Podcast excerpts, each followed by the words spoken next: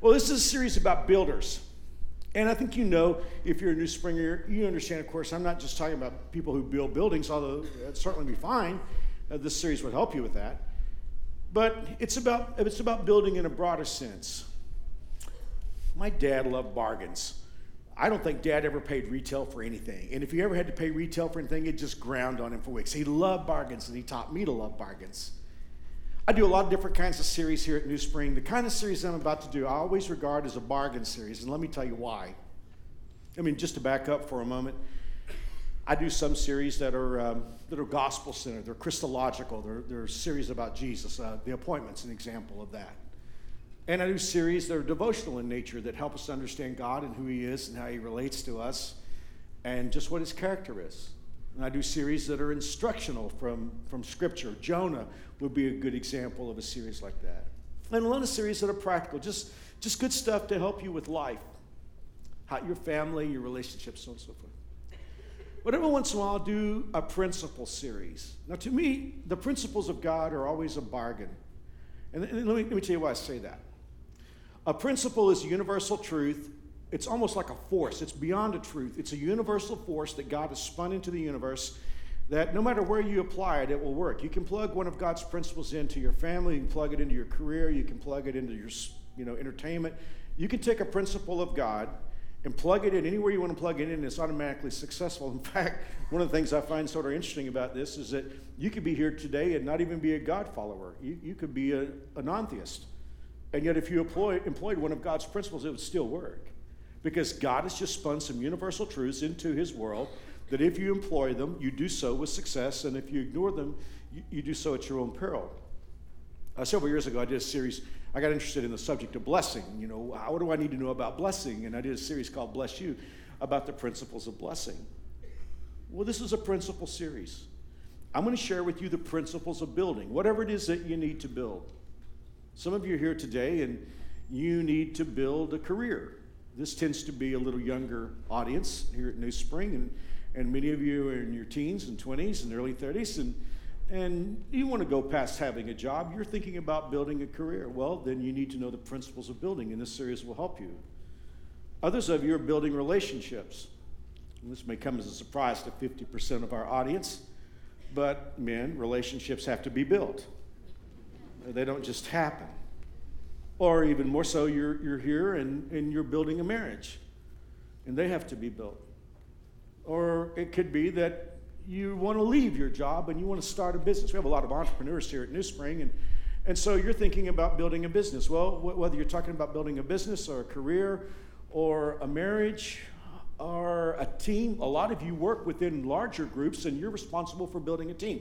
I think that's one of the greatest challenges of life is building a team. How do you find the right people? How do you get them in the right seat on the right bus? How do you put people in position to win? If you're building a team, these principles, you can plug them in and they're going to work. They're successful. So that's why I'm telling you, I think there's a bargain aspect to any time we do a principle series. And of course, you know that we're talking about building a church. I mean, if you're a new springer, you know we're radical about New Spring and, and we're interested in, in building a church. Now, some of you could come from very religious backgrounds, like, like I come from, and you could say, well, wait a minute, Mark. I don't know that people build a church. Uh, Jesus said, Upon this rock, I will build my church. It's Jesus who builds churches. Well, I would remind you, he left town right after he said that. and yeah, he builds churches, okay, with your hands and your feet and your voice. He builds churches by using you and me. The book of First Corinthians is real clear on that. In fact, when we stand before God, if you're a Christ follower, God's going to evaluate us based on how we built his church. So if you're a new springer, it's new spring. If you're not new springer, it's the church that you're part of. So all these things that we're talking about are, are, are whatever, whatever you're going to build, these principles are universal. like I said a moment ago, even if you're building a building, if you're building a material building, these principles are still going to be helpful for you. So let's start today. Where do we start? There are three kinds of people in our world. I don't know if there are three kinds in this room. I, I tend to think there are only two kinds here, but there are three kinds of people in the world there are wreckers, there are occupiers, and there are builders. Now let's start with wreckers. And like I said a moment ago, I don't think we have any wreckers at New Spring. And honestly, I'm not just blowing sunshine at you or trying to kiss up to a church that I love very much. I'm saying that for a reason. New Spring is not the kind of church that wreckers attend. And, and here's why. As you know, it's not easy to attend New Spring. You get into traffic jams getting in, traffic jams getting out. You're in lines checking your kids in, lines at the coffee shop, and then you're struggling to find a seat. And, and so, honestly, I just don't think New Spring is the kind of church that wreckers would attend because wreckers are all about themselves.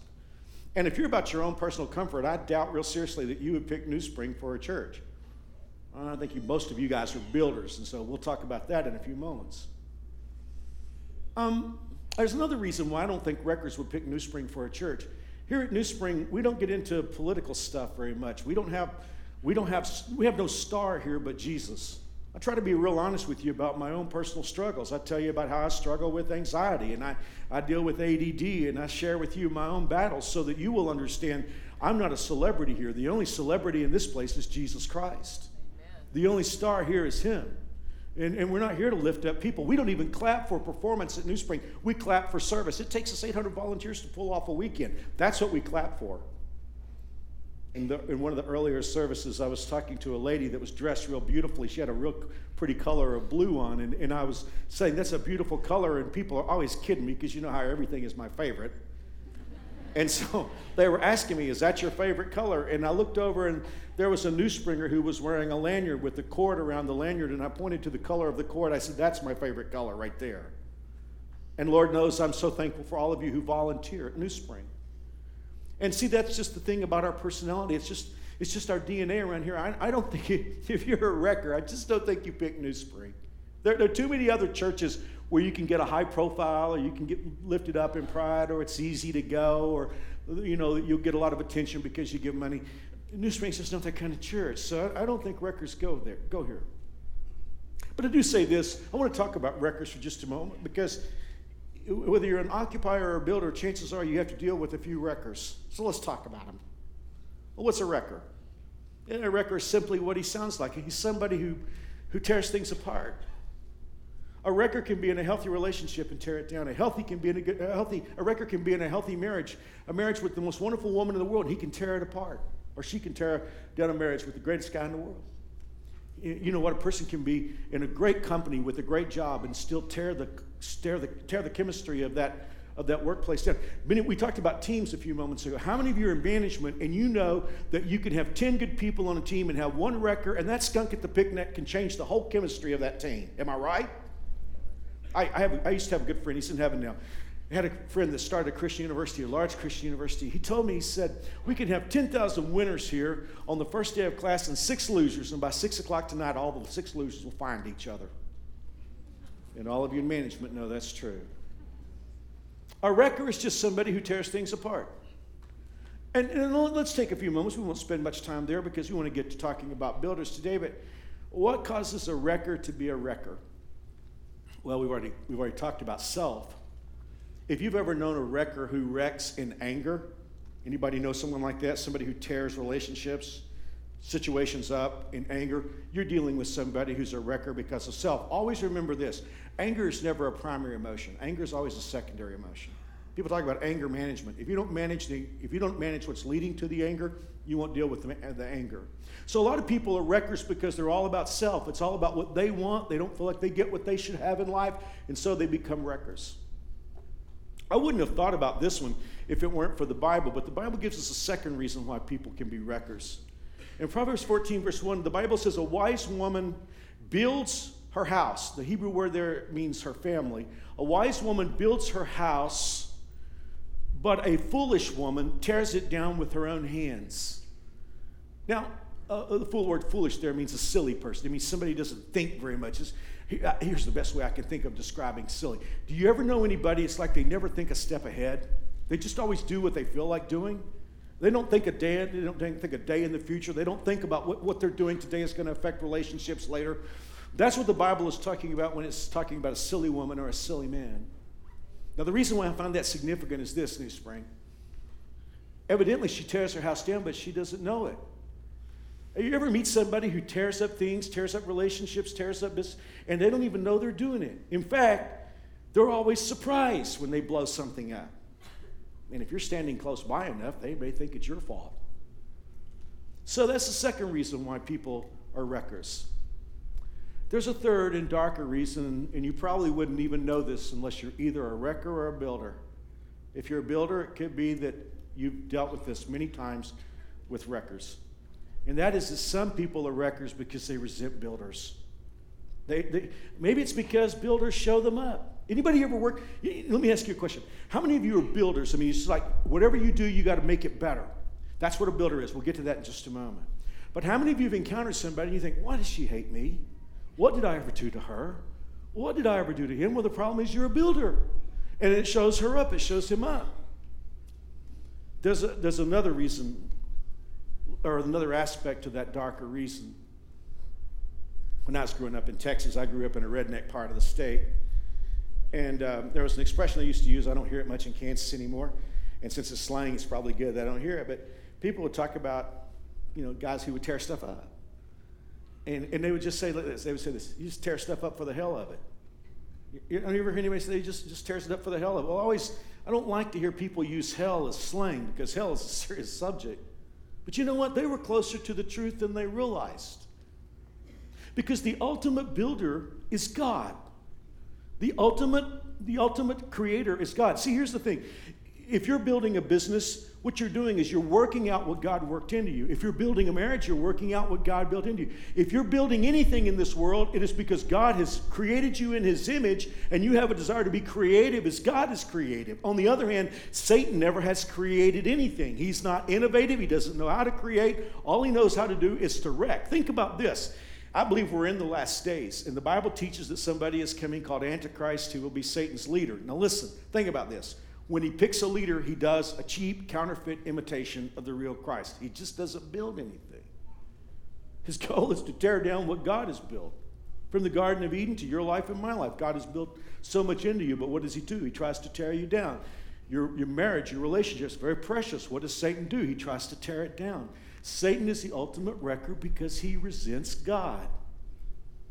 Jesus would make this really clear in John 10 10. He said, The thief, that's the word for Satan, the thief comes to steal, kill, and destroy. Jesus said, I have come that you might have life. And one translation says that you might have life and that you might have it to the max. God is the ultimate builder.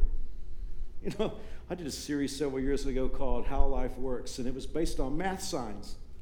And the first sign was a plus sign. I said, God always adds. Think about this. When Jesus died, he died on a plus sign. God always adds. Satan always subtracts. And the reason he does is he resents God as a builder.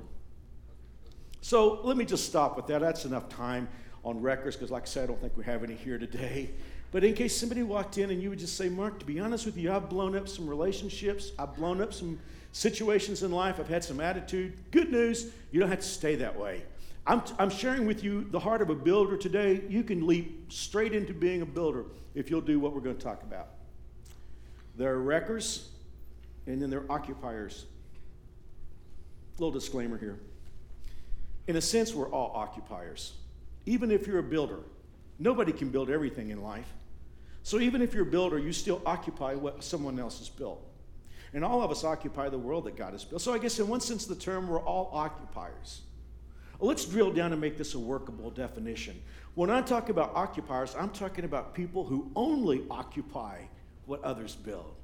They don't build anything, they don't tear anything down, but they just occupy. They just use. And I don't mean that as a, in a negative sense, they just use. If they're in a relationship, they just use that relationship. And it's not, I don't mean that they don't ever add, but they always expect a quid pro quo. You ever read anybody like that? They don't really build a relationship. They may invest a little bit, but as long as they're getting back exactly what they invest in it, you're dealing with an occupier.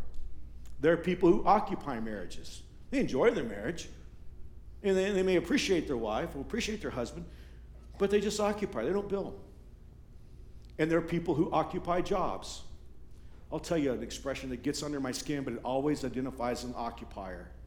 In our, in our culture, with our economy being so bad since 2007 and jobs being as scarce as they have been, I run into people every once in a while who will say to me, Well, it's just a job. And oftentimes those people have very fine jobs. But you, you realize when you listen to somebody who says it's just a job, you're dealing with an occupier, somebody who just occupies, somebody who just uses. They don't think about their job as an opportunity to build. You know, this is the weird thing. We'll talk about builders in just a few moments. A builder can work for minimum wage And a builder will go into that situation and say, What can I do to make it better? But not an occupier. Occupier can be a partner in a law firm and just occupy. A partner can be, you know, uh, uh, top executive in a company and just, well, it's just a job. Occupiers just use. You know, it's strange to me. Wreckers and builders both have agendas. If you're a wrecker, you have an agenda. You want to tear something down. If you're a builder, you got an agenda. Occupiers don't have any agenda. They just want to be comfortable. If you'll excuse, uh, they just have one part of their anatomy they're most concerned about. Occupiers to be comfortable. Just won't be comfortable. Now, I, I know because there's a part of me that could say, well, that sounds pretty good. But, guys, listen to me. And I think it's important for us to talk about this. I think in America, we have a whole generation of occupiers. You know, my dad and grandfather's generation, they were the great generation. They went through the Depression and World War II. That was a generation that knew how to be pioneers. And you go back in, in, in, in, even more distant past, and there were people who settled this part of the country and others who, who fought to end slavery. I mean, these were, this was a generation of builders, but I'm afraid today our generation is a generation of occupiers. How can I be comfortable? Well, somebody could say, well, Mark, that's, you sum me up. That's me.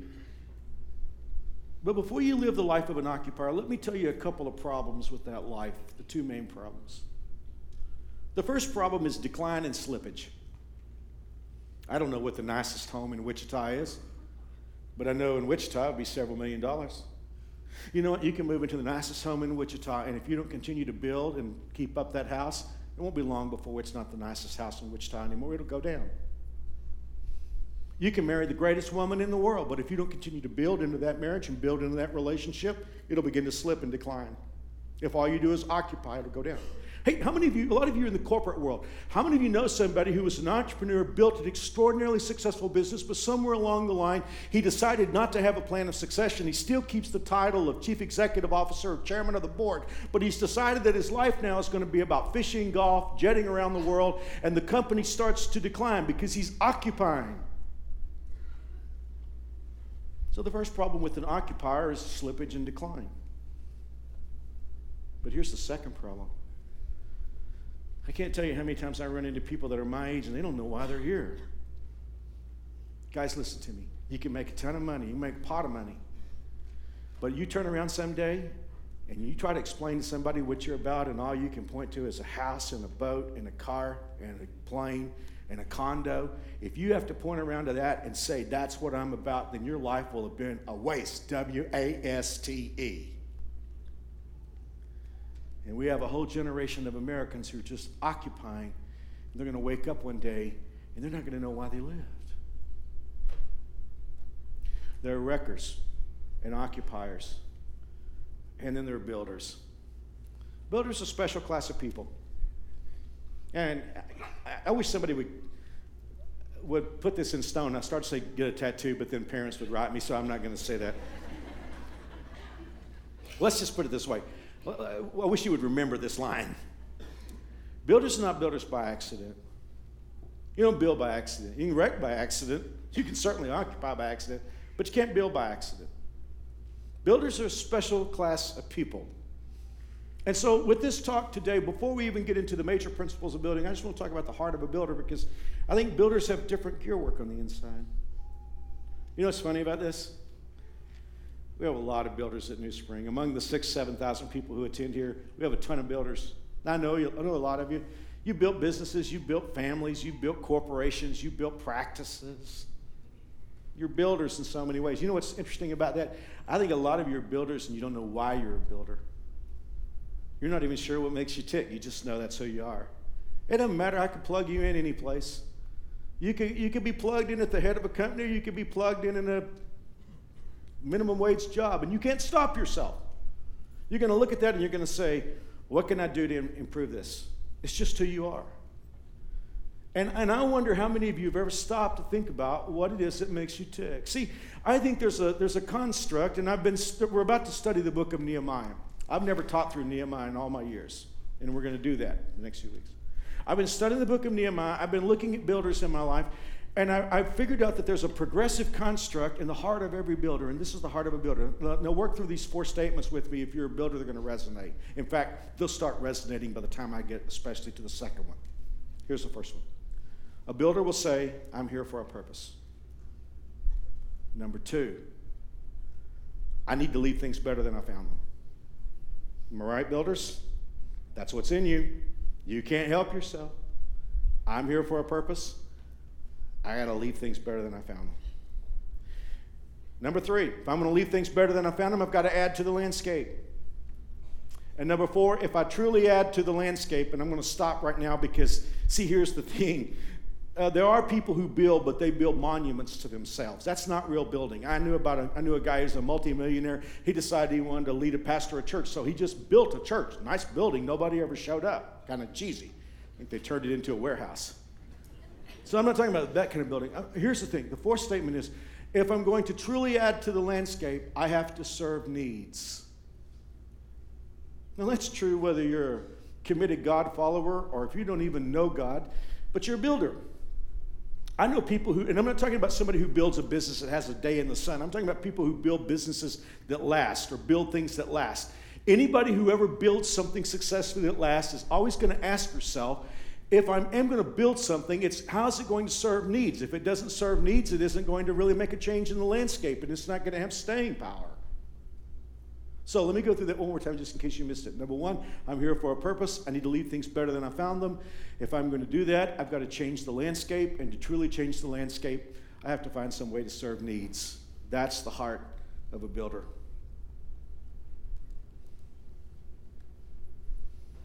If you have a Bible with you, or if you have a Bible app on an electronic device, let's open the book of Nehemiah. Now, if you have a Bible, and I didn't bring one out with me on this for this particular service, but if you have a Bible with you, Nehemiah is going to occur in the early middle of the Old Testament.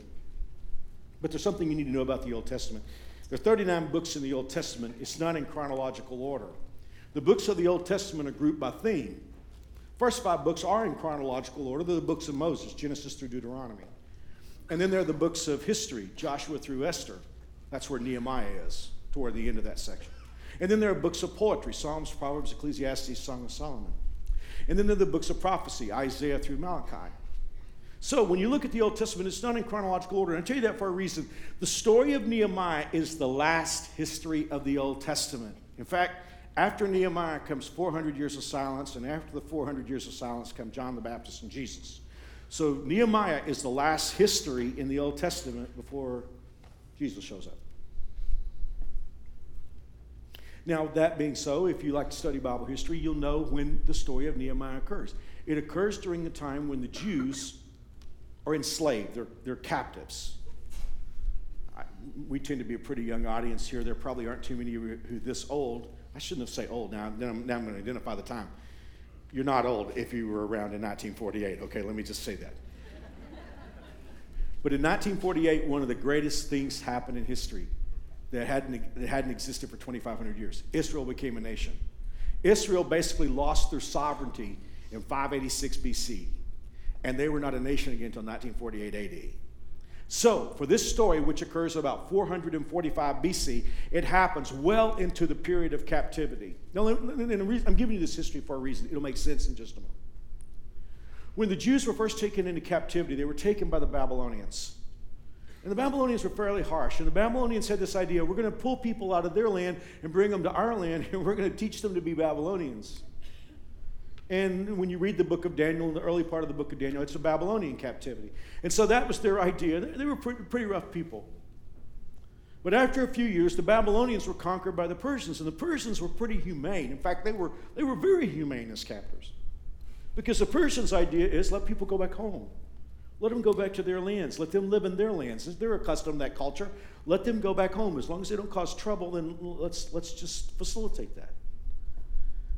And the very first Persian king had been on the throne about 100 years before Nehemiah. His name was Cyrus. Cyrus was a great man. And the Jews, even to this day, regard Cyrus as a great leader, even though he was a Gentile king. When Cyrus became king of Persia, he said to the Jews, You can go back home if you want to. And you know what? When the Babylonians sacked Jerusalem, they took all the gold and the silver vessels out of the temple, the things that were dedicated to your God, and they put them in the temples of their idols. You know what I'm going to do? I'm going to give them all back to you. You can have back all the, the gold, the silver implements of your temple. And you know what I'm going to do? Now, I'm going to build you a temple. Do you realize that? The temple that was built, it was, it was, it was as if Cyrus just wrote a check and said, Go back and build the temple. What an extraordinary leader. You know what's interesting? Isaiah called him by name 200 years before he was born. I have no doubt in my mind that Daniel, when he was working for Cyrus, said, See her, see here, sir, you're in the Bible. Here you are. 200 years ago, your name is in the Bible. And that's just how the Word of God works. Now, this is where it's going to start making sense and being salient to our talk. When Cyrus told them that they could rebuild the temple, they did. But they didn't rebuild the rest of the city of Jerusalem. The rest of the city was rubble. It looked like something, for all of you old guys like me, it looked like something out of Mad Max. It's just decimated, rubble, no walls. I mean, nobody could live in Jerusalem because it wasn't safe. So, you think about this. For 100 years, there's a beautiful temple in the middle of the city and no city. Well, I, I think if we started talking about why that happened, it would make sense to us. Because when, when Cyrus said, you know what, you can go home if you want to, the Jewish people living in Persia said, yeah, I just don't know I want to do that right now. Because after all, I mean, in order to go home, they had to go across 600 miles of desert and go to this decimated city that had been their home. Many of them, they, they, they had no memory of Jerusalem. They weren't even born when the first captivity happened. Beyond that, there were great jobs in Persia, nice homes, good businesses, and for crying out loud, a sympathetic king. Yeah, the king at this point, his stepmama was Esther. I mean, if you're a Jewish person, you don't have any problem living in Persia, then the Jewish government is friendly to, to the Persian government is friendly to Jewish people. Lots, lots of Jewish people in the government. Yeah, maybe this is the best way of explaining it. For a lot of the Jewish people in Persia, it was a lot like living in America. Very comfortable place. And so when the Persian king said, go home, well, they, they were in no hurry to go home. Meet Nehemiah. In chapter 1, during this season of time, we meet a guy named Nehemiah who, in verse 11 of chapter 1, says, In those days, I was the king's cupbearer. Now, in our, our Western culture, it would be real easy to read that and think Nehemiah was the king's butler, but it'd be so far from the truth. Think about it this way if you're a Persian king, you rule the world, you got armies and layers of army, you got layers of security. You only have one thing to fear, and that's somebody poisoning you. And so the person who would bring the king his diet, Dr. Pepper, or whatever he was bringing the king, the most important person in the kingdom, most trusted person in the kingdom. So Nehemiah, he wasn't a butler, he was the king's most trusted advisor. Most scholars think that he was the CFO of Persia. Man, when we're talking about Nehemiah, we're talking about a guy wearing Armani suits, driving a Mercedes with an extreme house in the Palace District and lots of money in the bank. It sounds to me like when we meet Nehemiah, he's the last guy we would expect to want to go home. But he has the heart of a builder. In fact, as we're going to see over the next few weeks, this guy, not a prophet, not a religious leader, he's a secular, I mean, he's a, he's a, he's a, what we call a layman today. He's a businessman. He's going to spend the rest of his life rebuilding the walls in the city of Jerusalem, the city that a few years later our Lord Jesus would come to. I have about six minutes. Let's take the first chapter of Nehemiah and let's see if we can figure out what it takes to have the heart of a builder. Verse 1 I was at the fortress of Susa. That means I was at the palace in the capital city. I was in the fortress of Susa. Hananiah, one of my buds, came to visit me with some other men who had just arrived from Judah. I asked them about the Jews who had returned there from uh, captivity and about how things were going in Jerusalem. And they said to me, No, here's the thing. Let me ask you a question. What do you do when you hear this sentence? I know that none of us love to hear it, but what do you do when you hear someone say, Things are not going well? Oh, if you're an occupier, it's like, I don't want to hear any more. Things are not going well. And then, you know what? Here's the thing. If you're a builder and you hear things are not going well, it's going to be like, oh, okay, tell me what you mean by that. amplify that. Well, let's read it. The, the, the, people there are in great trouble and disgrace. The wall of Jerusalem has been torn down, and the gates have been destroyed by fire. Nehemiah, the deal is there's this beautiful temple in the middle of the city. Nobody can live there. There's no wall, there's no gates, there's no security, and the people are just, they're in terrible shape. Well, Nehemiah could have said, Well, that's, that's sad. I hate to hear that, you know. Or he could have done the, he could have made the American statement. Somebody ought to do something about that. that's what we do, isn't it? Somebody should do, there should be a government program to deal with that. Hmm. I mean, here's the thing. You're talking about the CFO of Persia. He's, he's living the dream. Easiest thing in the world to do is say, Not my problem. But look, chapter 1, verse 4. When I heard this, I sat down and wept. In fact, for days I mourned and fasted and I prayed. I want to talk to people who are Christ followers right now. I know some of us have not gotten to that point yet. We're still exploring, but let me talk to those of you who are committed Christ followers. It's really important, and we're going to talk about this a lot. When your heart is moved to do something, it's really important for you to get down and pray but the second question is what do you do when you get back on your feet? See, a lot of us are real good at just praying about something, and we, we should be better at it. But you know, there's a time to kneel down and pray, there's a time to get up on your feet. And Nehemiah does. Now, let me give you a little background for it, too. You gotta understand, some of you may work for a boss like this. Persian kings looked at it this way if you worked for the Persian king, you didn't have any problems. Persian king have problems, you don't have problems. So if you ever go into a Persian king's presence, you got to be very happy. You got to be wearing a put on a happy face. Because Persian king don't want to hear about your problems. In fact, if you go into a Persian king's presence and you're unhappy, it could mean your neck. Now, the problem with Nehemiah is Nehemiah is depressed about the fact that the walls of the city are in ruins and he can't get it out of his mind. So he goes in to see the king. Let's pick it up in chapter 2, verse 1. I had never before appeared sad in his presence. So the king asked me, Why are you looking so sad? You don't look sick. You must be deeply troubled. Then I was terrified, but I replied, Long live the king. How can I not be sad? For the city where my ancestors are buried is in ruins, and the gates have been destroyed by fire. And the king asked, Look at this. How can I help you? New Spring, let me talk to you for a minute. This is not Persia. This is not 445 BC. This is 2014 AD, and the king you need to talk to is not the king of Persia. The king you need to talk to is the king of heaven. But here is our problem a lot of us with the king of heaven. Not many of us, but a few of us are wreckers, and we go in to talk to the king of heaven, and we tell him what we want. The king of heaven says, I don't have anything in common with you. I may love you very much, but you're a wrecker. I'm a builder. We don't have anything to talk about. I don't think that's most of our issue. But some of us are occupiers And when we go talk to God, we talk about all the things that are making us uncomfortable. And it's God, I want to be comfortable. Give me this, give me this, give me that, give me this. I want this. God, I want you to take this problem away. I want you to deal with this situation. I want to be comfortable. And the King of Heaven is saying, Sorry, I just don't have a lot of interest in that. But when you're a builder, somebody's told you things are not going well, and you it breaks your heart and you say, I need to do something about this.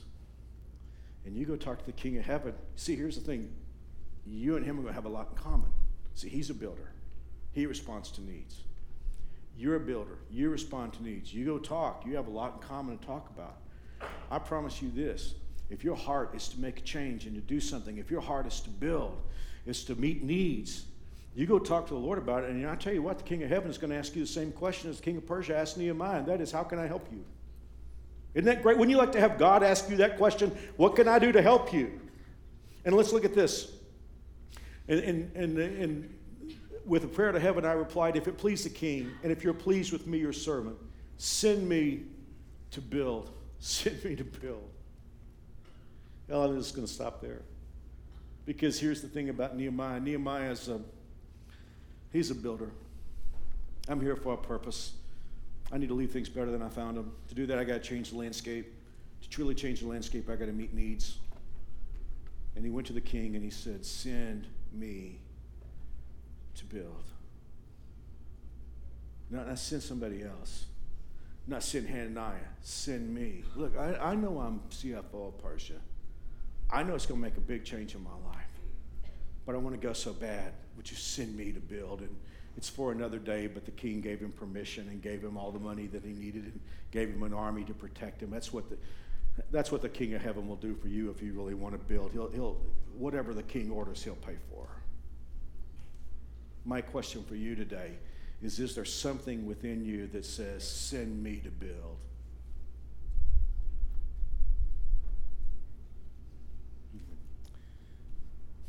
If you're a new springer, our church has grown so fast and growing so fast. You, realize we have 200 more kids than we had this time last year. And there's 200 more kids. And last weekend we had 75 preschoolers extra to show up. You can look around and think, wow, I see all these people with lanyards. They must have all the volunteers they need. You realize there was 75 new preschoolers? That means we need 15 more volunteers yesterday.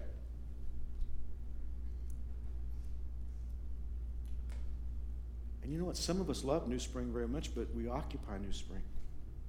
Some of us are parents and we love Kids World. And it's not, there's nothing wrong with occupying. I mean, occupying is a good thing, but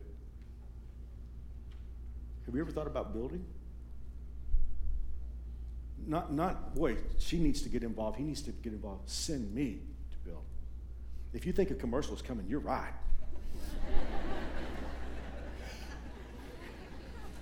Uh, here's the thing I don't have any problem asking you to build for the king. I'm not squeamish at all about that.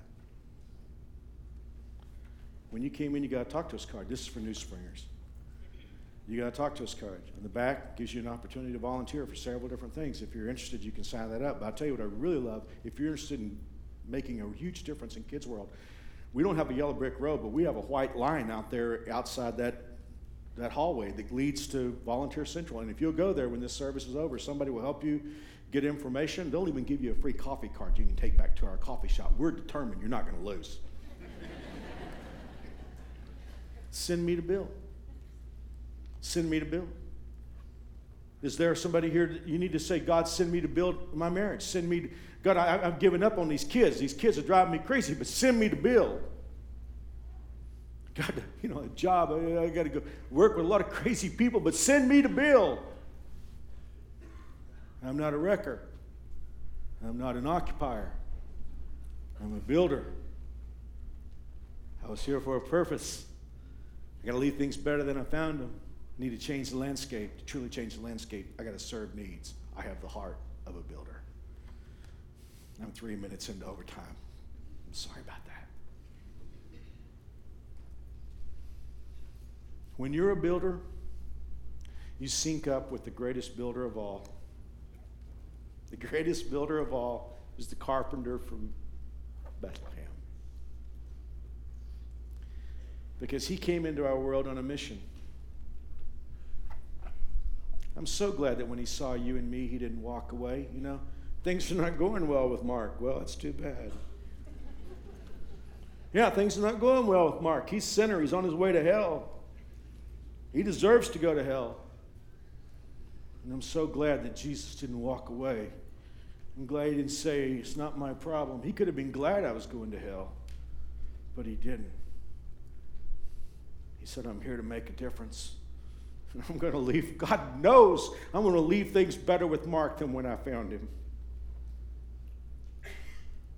And in order to leave things better, he had to change the landscape. And to change my landscape, this is what it required. He had to live the perfect life I couldn't live. For 33 years, he ran the table and never did one thing wrong. And then he took that perfect life and laid it down on a plus sign where he was nailed and suspended between heaven and earth for six hours. He paid the price for my sins. And the blood that came out of his veins is a price that paid the penalty for what I've done wrong. And his perfect life is added to my life. And here's the thing this is why I hate religion. Religion says jump through hoops. The Bible says know a person.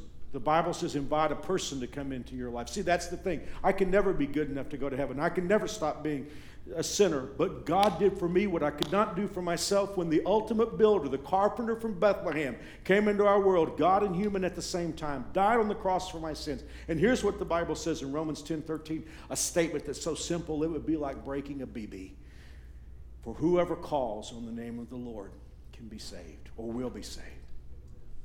I can't be perfect. I know that. I can't be perfect for 30 minutes. And I have battles that I can't seem to get victory over, even though I strive. I may not be able to accomplish the things that I want to accomplish, but I'll tell you what I can do. I can call, I can ask. Can you ask? Maybe you can't get victory over the things that are breaking your life, but you can ask, you can call. Anybody can do that. For whoever calls on the name of the Lord will be saved. And that's because the ultimate builder came into our world and died on a plus sign.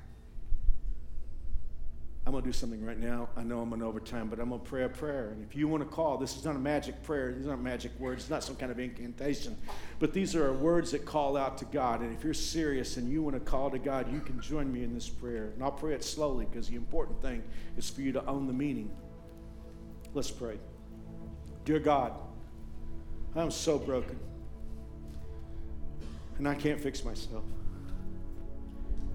But I believe you love me anyway. And I believe your son Jesus came into the world. That he was perfect. And yet died on the cross as though he were guilty of all my sins. I believe the blood that came out of his body was a currency that paid for my sins. And I believe three days later he arose from the grave, proving that he's God. I turned from my old losing way of life and I received Jesus as my Savior and Lord. I call upon you. I ask you to save me in Jesus' name. Guys, if you prayed that prayer, you say, I don't know what happened to me. I know we're crowded, but here's something I want you to do. Would you take your talk to us card and just there's a little place where you can say, I pray with Mark. There's a, there's a guest services right straight back there where I'm pointing, and another one back by the coffee shop. And all you got to do is bring your talk to us card back there. I have a DVD for you, a book I wrote that answers a lot of questions, and a coupon for a new Bible. All you got to do is come back and say, I prayed with Mark. I promise you, nobody will hassle you. We just want to give this to you. Don't forget the white line. See you next week. We're going to talk about planning to build.